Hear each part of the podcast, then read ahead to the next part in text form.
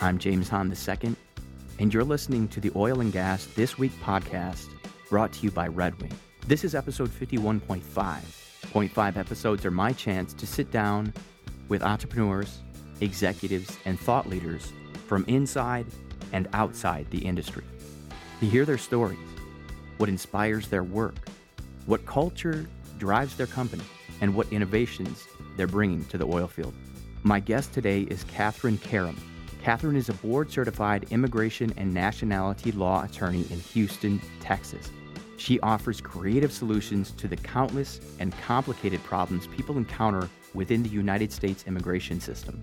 Catherine helps businesses and families with immigrant and non immigrant cases. In addition to helping clients overcome the overwhelming complexity of entering the United States, she has successfully represented hundreds of individuals struggling with visas, naturalization, and removal issues. She attained her Juris Doctorate from the University of Texas School of Law. Before starting her own practice in 2013, she spent six years working in both small immigration clinics and large law firms. Catherine brings passion and compassion to every case she takes on.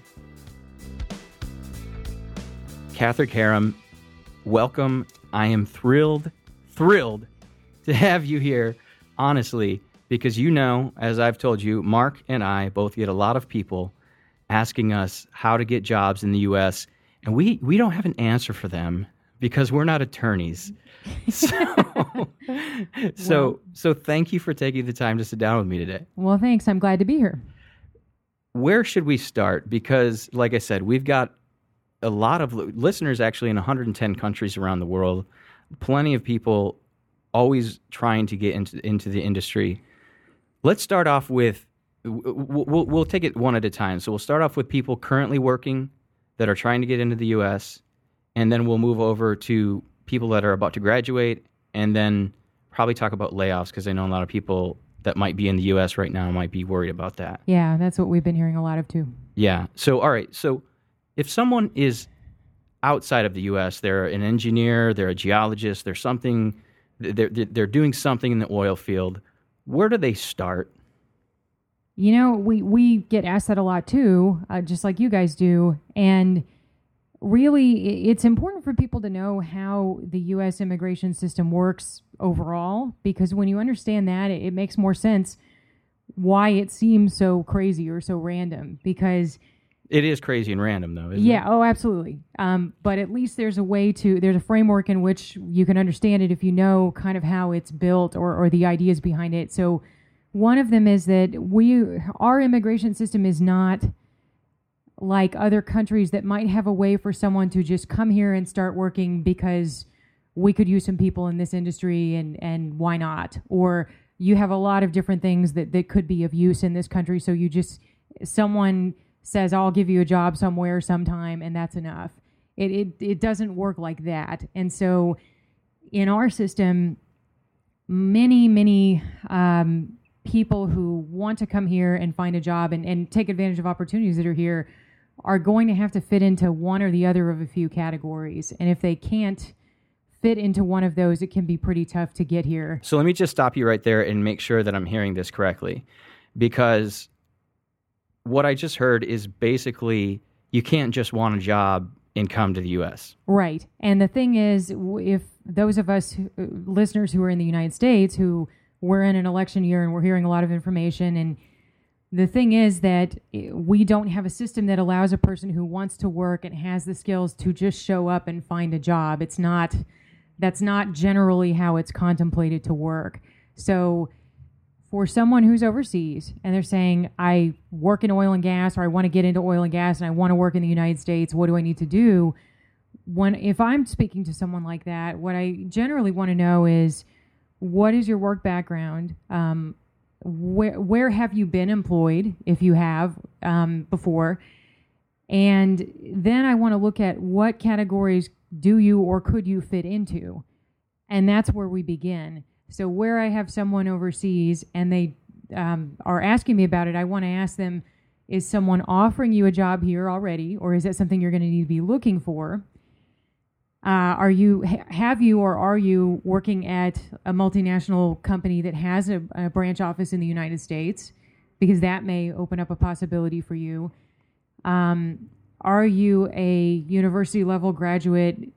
You know, even if it's in a different country than the United States, to where it's equivalent to a university level degree here, either because of your education or because of your work experience or a combination of them, because that may offer a, an avenue to look at. But with all of those things, um, ultimately, someone is going to need a U.S. employer to to offer them something here. Is it kind of like a sponsorship? I, I I have trouble with the word sponsor because it means different things to different people. But for for many of the uh, work visa classifications that we see in oil and gas, which I can talk about in some more detail, but we usually see H-1B, L-1, uh, TN for people from Canada and Mexico, and those are the big ones we see a lot of. And, and Can can you can you talk us through those? real quick? Yes. Yeah, but before I do that, it, Yeah. those do require job offers. They're not going to be something that someone can just say, "I've got these skills and I can find somewhere to use them." There's going to be a U.S. employer offering a job, and so in you know, I find that in oil and gas we see a lot of the use of the L1 visa, and that's because that particular visa is for people who've been working outside the United States at a branch office or the parent company or the subsidiary company that are going to be transferred into the US to one of the company's offices here. So, you know, to use, not that these are my clients, but to use an example we can all recognize, maybe a company like Exxon or Shell or something like that, that has offices all over the world. They might have somebody in Malaysia that is skilled in a particular department, and now they have a new project that's going to happen in Louisiana or something. And so they identify that person as being particularly trained in that area, so they want to move them onto the project here. They're probably going to uh, try to get an L1 visa for that person so that they can be transferred in as someone already employed by the company but overseas. I'm going to be real geeky. What does L1 stand for, or what does it mean even? I don't think it stands for something. You know, our visa system has a, a just about every letter of the alphabet. It has a, a type of visa assigned to it. Right. So I don't think it Th- the there's- L th- stands for there's anything. no it's alignment. just yeah, yeah. That sounds like America. yeah, you know, we just went through the alphabet and assigned uh, something to each, pretty much each letter. Y'all use meters. We got feet. Yeah, yeah. Why, why bother with changing it? But, right. but yeah, it's it, it means that you're you're transferring into the U.S. from a, a position overseas with the same company. Um, a- and so in oil and gas, we see that a lot with these larger multinational companies, and and that can be the the easiest way for them to move someone into the U.S. And so we do see a lot of that. So when I'm talking to someone that's overseas, I want to ask them, are you employed with somebody like that? And have you asked if this is a possibility? Are there any projects that you could move on to that are in the United States? Because that may be the easiest way for you to get here. Another benefit of that is if, if, if a person who's going to be applying for an L1 visa has a spouse coming with them, the spouse can apply for a work permit. And at that point, that spouse can work wherever they want, which is nice. But that's one that we see a lot of. And there's no limit on how many L1s a company can do in a year. There's no limit on the total number that are available each year. So it's good for companies that can use it. But if you're somebody overseas, Would you say that's the easiest way, possibly? you know, I think in terms of procedure for large companies that that that have a high volume of people transferring into the United States and out, it, it tends to be an easier procedural thing. Whether it's easier overall depends on the, each person's specific uh, set of circumstances. Is is there an average length of time that someone could expect to go through with an L1, or is it, it could vary just because that's the way the system works? Dep- it could vary and it would depend on d- there is such a thing as a blanket petition for a company so if a company has a high volume but in short it's companies do high volume of l transfers in and out um, where a company has that blanket in place it tends to be easier procedurally for most people not everybody uh, and it could be as simple it could be as short as about six weeks start to finish depending on how things go then others you might have as much as six months or so. And there are, are all kinds of different reasons why. So set your expectations really low. Well.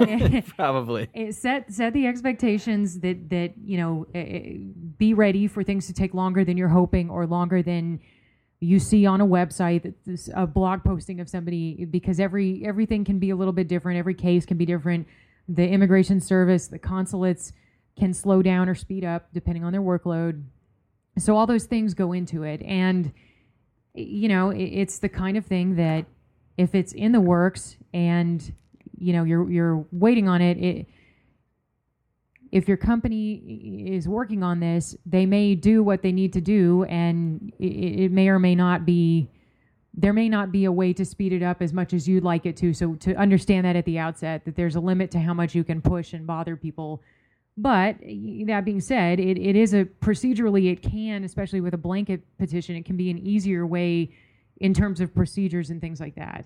But um, you know, eh, there have been articles in the last three years about certain L1 visas for specialized knowledge workers getting denied at about a 35 or 40 percent rate, which is that seems high. It's it it's high compared to historically what we used to see, um, and it means that the Immigration Service is really pushing back on the question of whether someone has specialized knowledge in a company or not. And so people like me have to be very very thorough and very we, we have to become a, like a mini expert in what our clients are doing so that we can explain it to the immigration service or to the consulate to their satisfaction so so we talk about the l1 yeah. what are other avenues for those guys that are working or right. women yeah and so uh, i mentioned earlier the h1b and the H-1B is something that, if you're reading uh, United States articles about this, about work visas and things like that, you'll see a lot about this because it's the subject of a lot of debate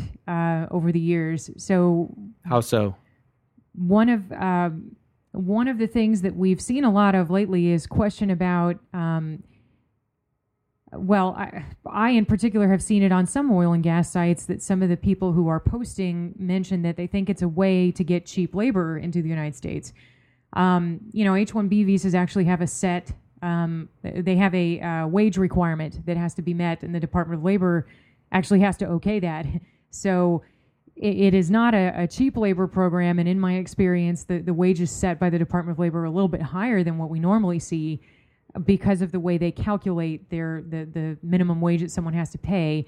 But I, I believe in some industries, and this may be more in tech, I'm not sure, but I think in some industries, what some people have seen is that they a, starting level H-1B visa holder could come into a job and make less than an, a seasoned employee, and may I, I, guess that that is what I suspect that that's what some of what we're seeing. Um, but another reason why you see it in the news a lot is not just question of is this cheap labor, is this replacing people or not.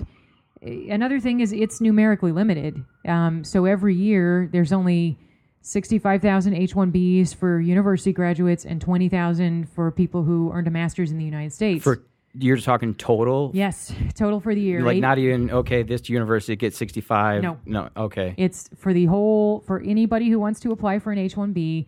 There are 65,000 and then an extra 20,000 for U.S. master's degree graduates. So that's a very small. so small you number. have a very point zero zero zero one chance of getting in on that. Well, it really, uh, according to last year's data, you have about a one in three or four chance. Really? And the reason I say that is because the, uh, last year there were around 230,000 people who applied for those 85,000 H-1Bs.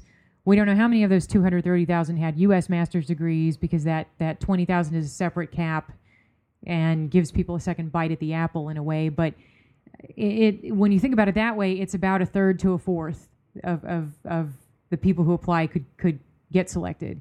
So, you know, uh, an attorney maybe last year who filed six, if they were fortunate, maybe two of them would get selected. If they were really lucky, maybe they'd get more. But statistically, you could guess that maybe a third would get selected. So you know and but it, if you think about what you need for an H1B it, this is a visa that's supposed to be for it has nothing to do with where you've worked overseas per se. You need to show that you have a US degree or its equivalent and that you have a job offer to come to the United States or to stay here if you're you know already here as a student or something like that. But you have a job offer here to fill a position that requires that degree or something related to it. And so in oil and gas, you would see this where you have an engineering graduate and a company needs engineers. And so they offer a position to somebody and file to get them an H 1B. So this this starts to get into the people that that reach out to us, and it's a lot of them, right? Who are saying, "Hey, I'm I'm I'm a petroleum engineering student in."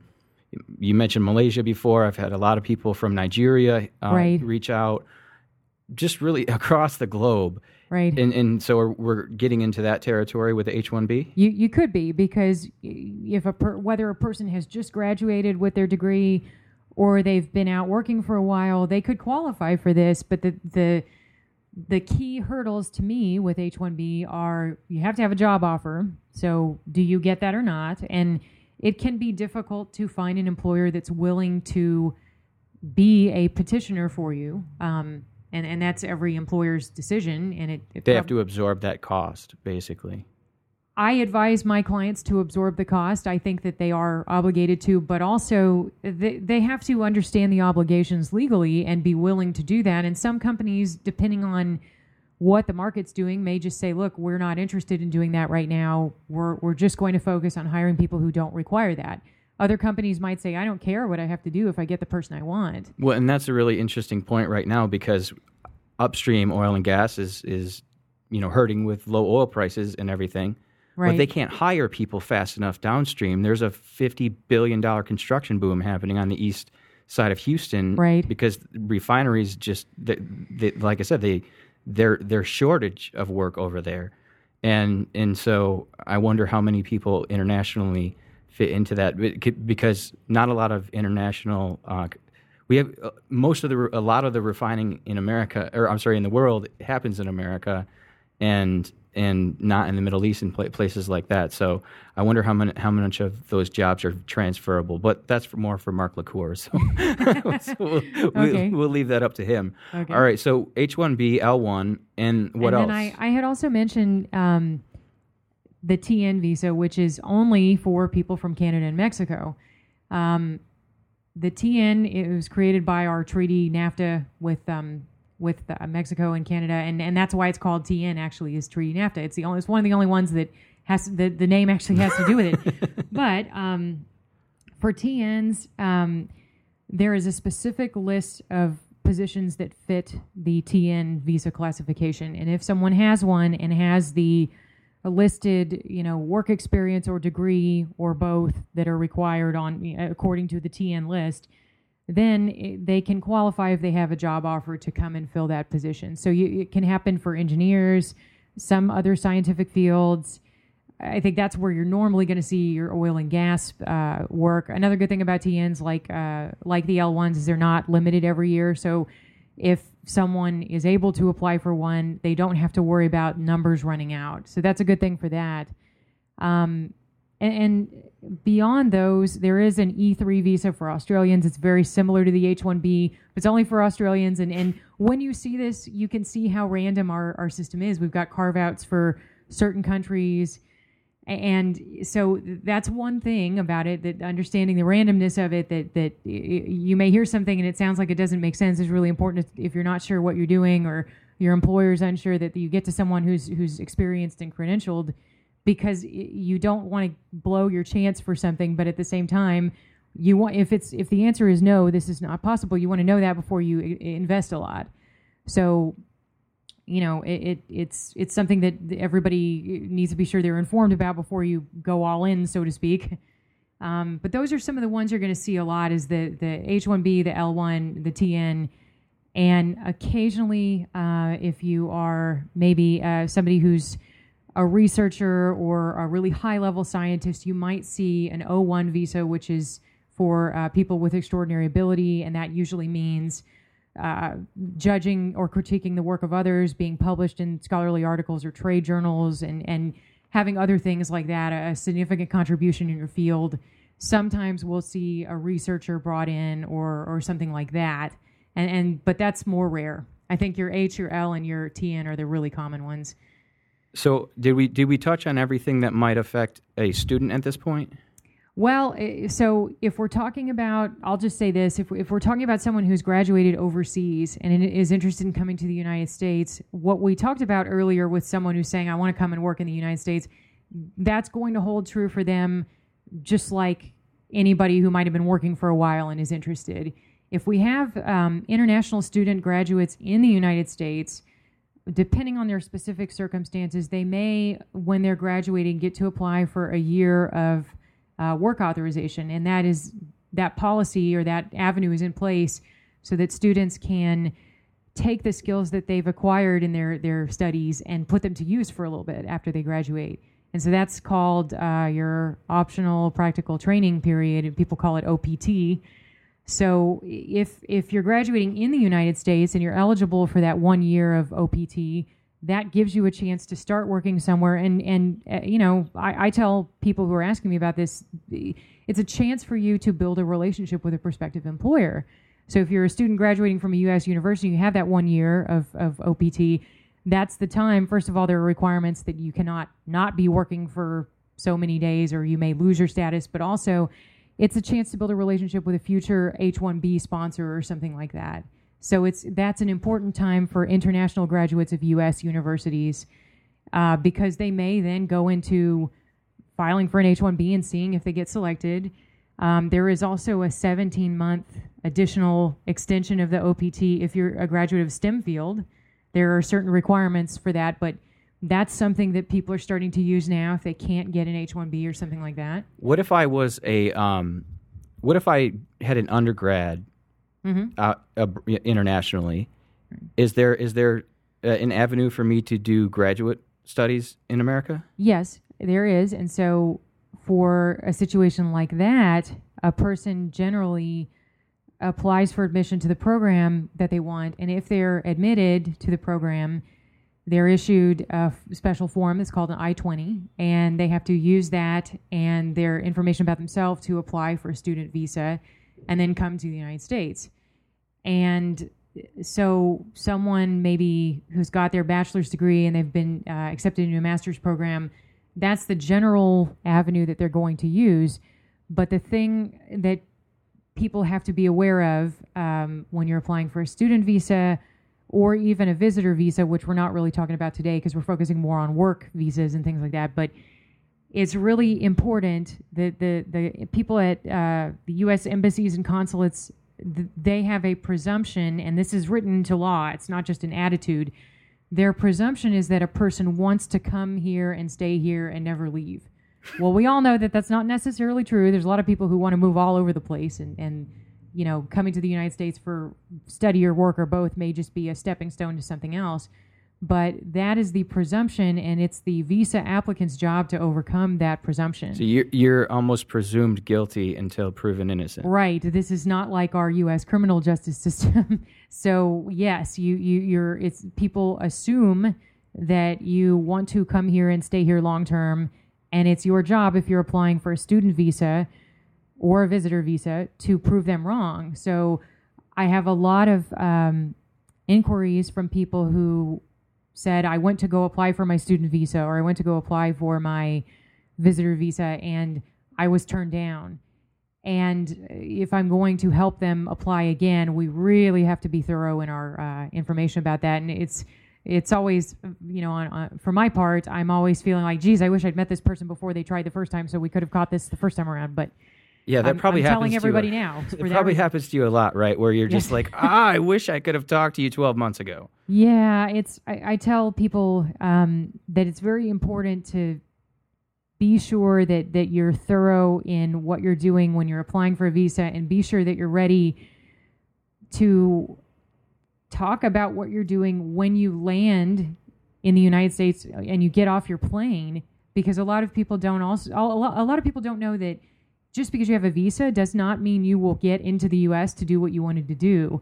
So I get a lot of inquiries from people who said, "Well, I am I had a visitor visa or I had this or that and when I landed I started being asked all these questions and I didn't know how to answer it or I got nervous and I froze and the next thing I knew, they were putting me on a plane back, and, and now we have to start over. So I want to get into that in just a minute um, because uh, having talked to you a few different times, I know that there are a, there's a lot of just nonsense out there.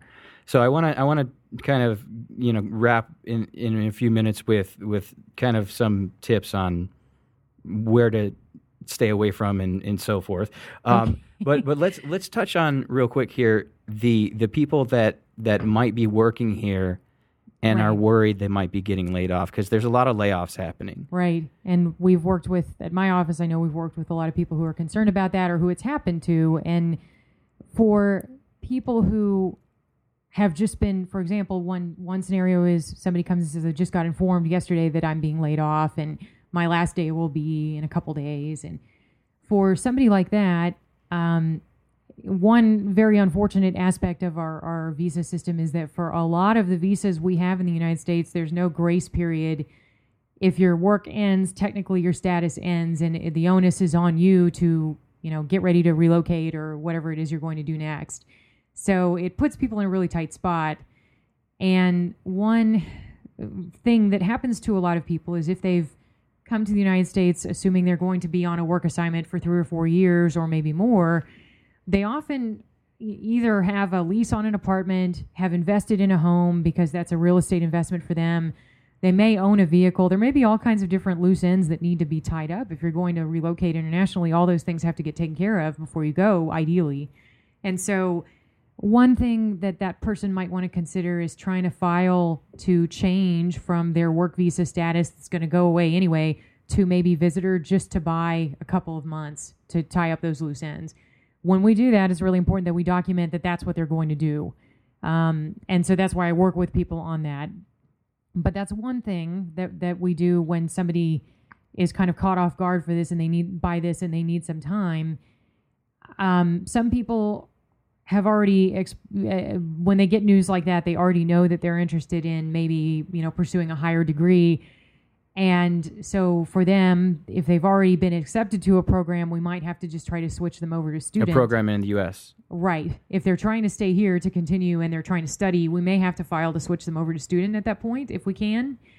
And then, you know, for others, uh, unfortunately, if there's not another avenue, they may just have to prepare to relocate. And it's with some visas, um, the is obligated to pay the return ticket where the employee is, uh, you know, laid off before the end of the um, the the end of their petition period that the employer originally requested. So H-1B is one example of those. O-1 is another. Um, if somebody's here in one of those statuses, the employer has that obligation. So that's something to be mindful of because an international flight is expensive, and that's one less thing that the employee is has to worry about supposedly. So that's something. Uh, another thing that that we've been talking to a lot of people about is I'm hearing about layoffs. I'm here in the U.S. I'm concerned about the layoffs. So what could I do now when this hasn't happened to me, but it theoretically could? And one um, one thing that we've been looking at a lot is can because generally speaking a person who wants to become a permanent resident in the United States in other words they want to have a green card which those two terms mean the same thing and they mean that you can reside in the US long term um, a lot of people are, are interested in that a lot of employers um, have their own policy on whether they will do that for their employees or not and right now I'm not seeing a lot of that from oil and gas companies because of the market condition at the moment. So people knowing that their employer is not um, amenable to filing to help them get permanent residence, they're looking at what could I do on my own. And I know at my office we've really tried to look at could this person make a case for a self petition for residence, and a lot of that is pretty subjective, and it depends on some of the ways that we can show they've made a contribution in their field that another person who is also, you know, technically qualified wouldn't necessarily be able to make. A lot of it hinges on that. And Does so a lot also hinge on how long you've been here, probably? not necessarily, Really? actually. Yeah, it's it, it, which is why our it, it it seems counterintuitive. You would think if somebody has been here a while and has put down some roots, that would count for something. It doesn't always.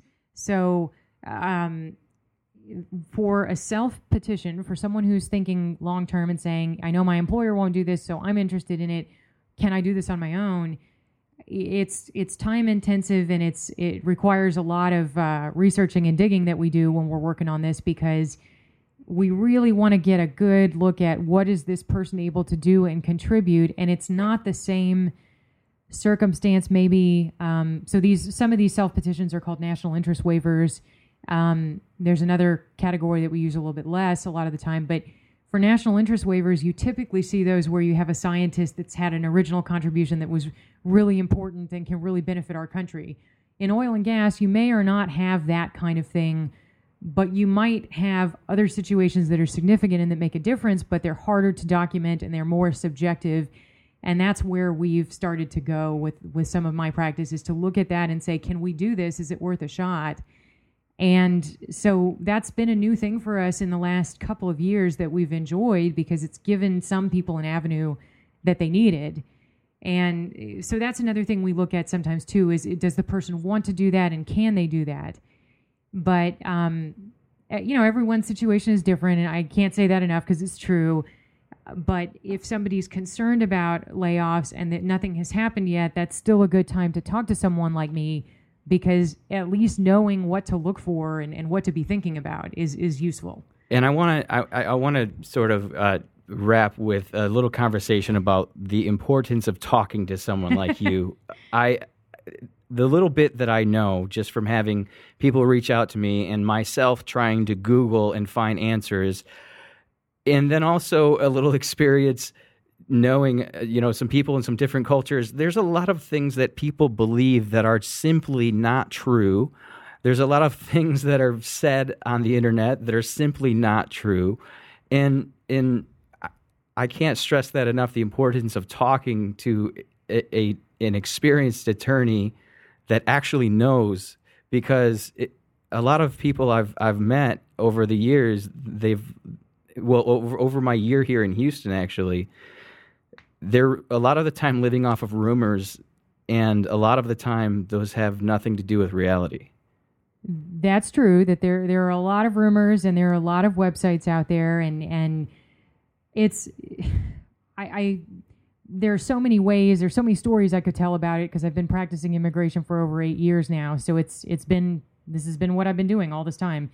But it's a highly technical field and all types of little details make a difference. And one wrong thing can make a huge difference for someone. And so having someone who's not just an experienced attorney but experienced in immigration is a really big thing because people who care about this field enough to stick with it over years or for some people even decades it, it means that you know what's important you're used to it and you care about it. At least that's what it means for me so watching for those things and and letting someone know some of these issues that can can come up is a really important part of it. And so it's I, I, I have some clients that are especially in oil and gas some of my clients are so skilled and so brilliant. And it's not like I can compare my knowledge to theirs because we're doing totally different things.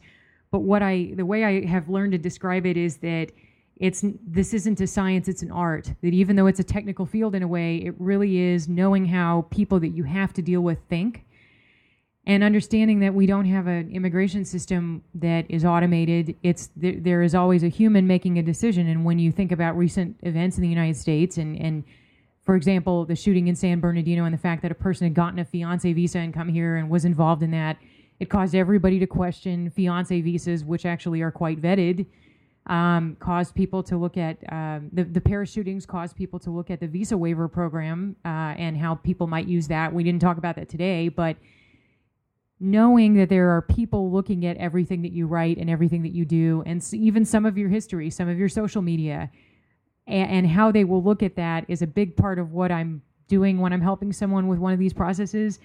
And then also knowing where are the where is the questioning going to come up or where do you need to be prepared that you might not already know? So i mentioned earlier just because you have a visa and you land in the us doesn't mean you're going to get in and be able to do what you want to do. I've learned to to really make sure that my clients know when you land at the airport expect to be questioned expect to be asked where's your work site? What is your position there? Um, do you know who your supervisor is? Would it be possible for us to call him if it's business hours? That can happen and to make sure somebody's prepared and um, has the information materials they need is important. And where somebody's looking at something as a long-term strategy like what if i get laid off? Should i pursue a self-petition? Do i even qualify? We really want to look at how do we think somebody will look at this? And if we don't know how they'll feel about it if it's if it's 50-50 or something like that what could we do that would make it the best it could be? And so googling things eh, i have is i have a plenty of people who come to see me who say i started looking this up and i just got so confused i figured let me just go talk to someone. And i found your office and i decided to come here. And i love it when that happens because I, if it helps people to understand what they really need to be thinking about great. I, I that's where my work with people begins. So it, that is important that it's not something that that a person necessarily is going to be able to answer for themselves through websites. It's it, it's really important to build a relationship with someone you feel comfortable with and that you can trust, so that when you need the advice and the help, it's there, and you've got that relationship with someone. So that's I love that aspect of it personally, but that's that's what I would say about that. Well, I I, I really appreciate your passion and in all of the knowledge that you've given us. If someone wanted to learn more about you and your practice, where would they go and where would you send them? Oh, well, I, I would tell them to look at my website. So I, I originally conceptualized myself as, as someone who loves solving problems. So my website is Solver. That's I M M I S O L V E R dot com. You can also go to Karam Immigration. My last name is K A R A M Immigration dot com, and that'll route you there. So we have an active blog on my site. We like to talk about, you know, current immigration issues. Um, we've got some information about some of the visas I talked about and, and uh, some of the other uh, immigration issues that a lot of my clients are asking about, and just about my team, because uh, this is not a solo project here. My, I have a, an office, and uh, we're up to five people at this point, and so there's information about them there too. So that's where I would tell people to go to learn about us. Well, hopefully, we will drive so much traffic to your website that you have to double, triple, quadruple the staff. that would be fantastic. Thank you very much again, Catherine. Thank you very much, James. Thanks for having me.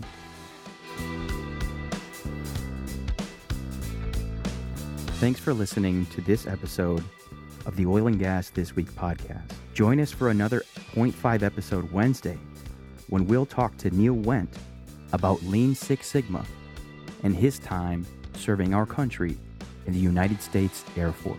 You know, the mission of the Air Force is not to make money, right? It's to put bombs on bad guys. That's what we do in the Air Force. Until then, go find some grease, guys.